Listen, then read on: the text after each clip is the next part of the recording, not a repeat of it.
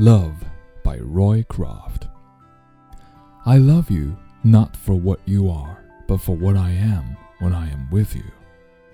I love you not only for what you have made of yourself, but for what you're making of me.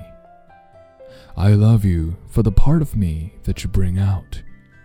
I love you for putting your hand into my heaped up heart and passing over all the foolish, weak things that you can't help dimly seeing there, and for drawing out into the light all the beautiful belongings that no one else had looked quite far enough to find.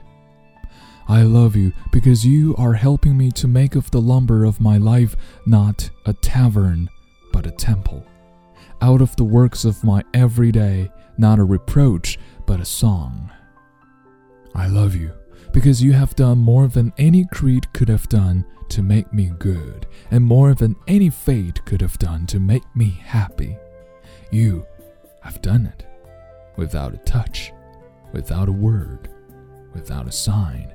You have done it by being yourself. Perhaps that is what being a friend means, after all.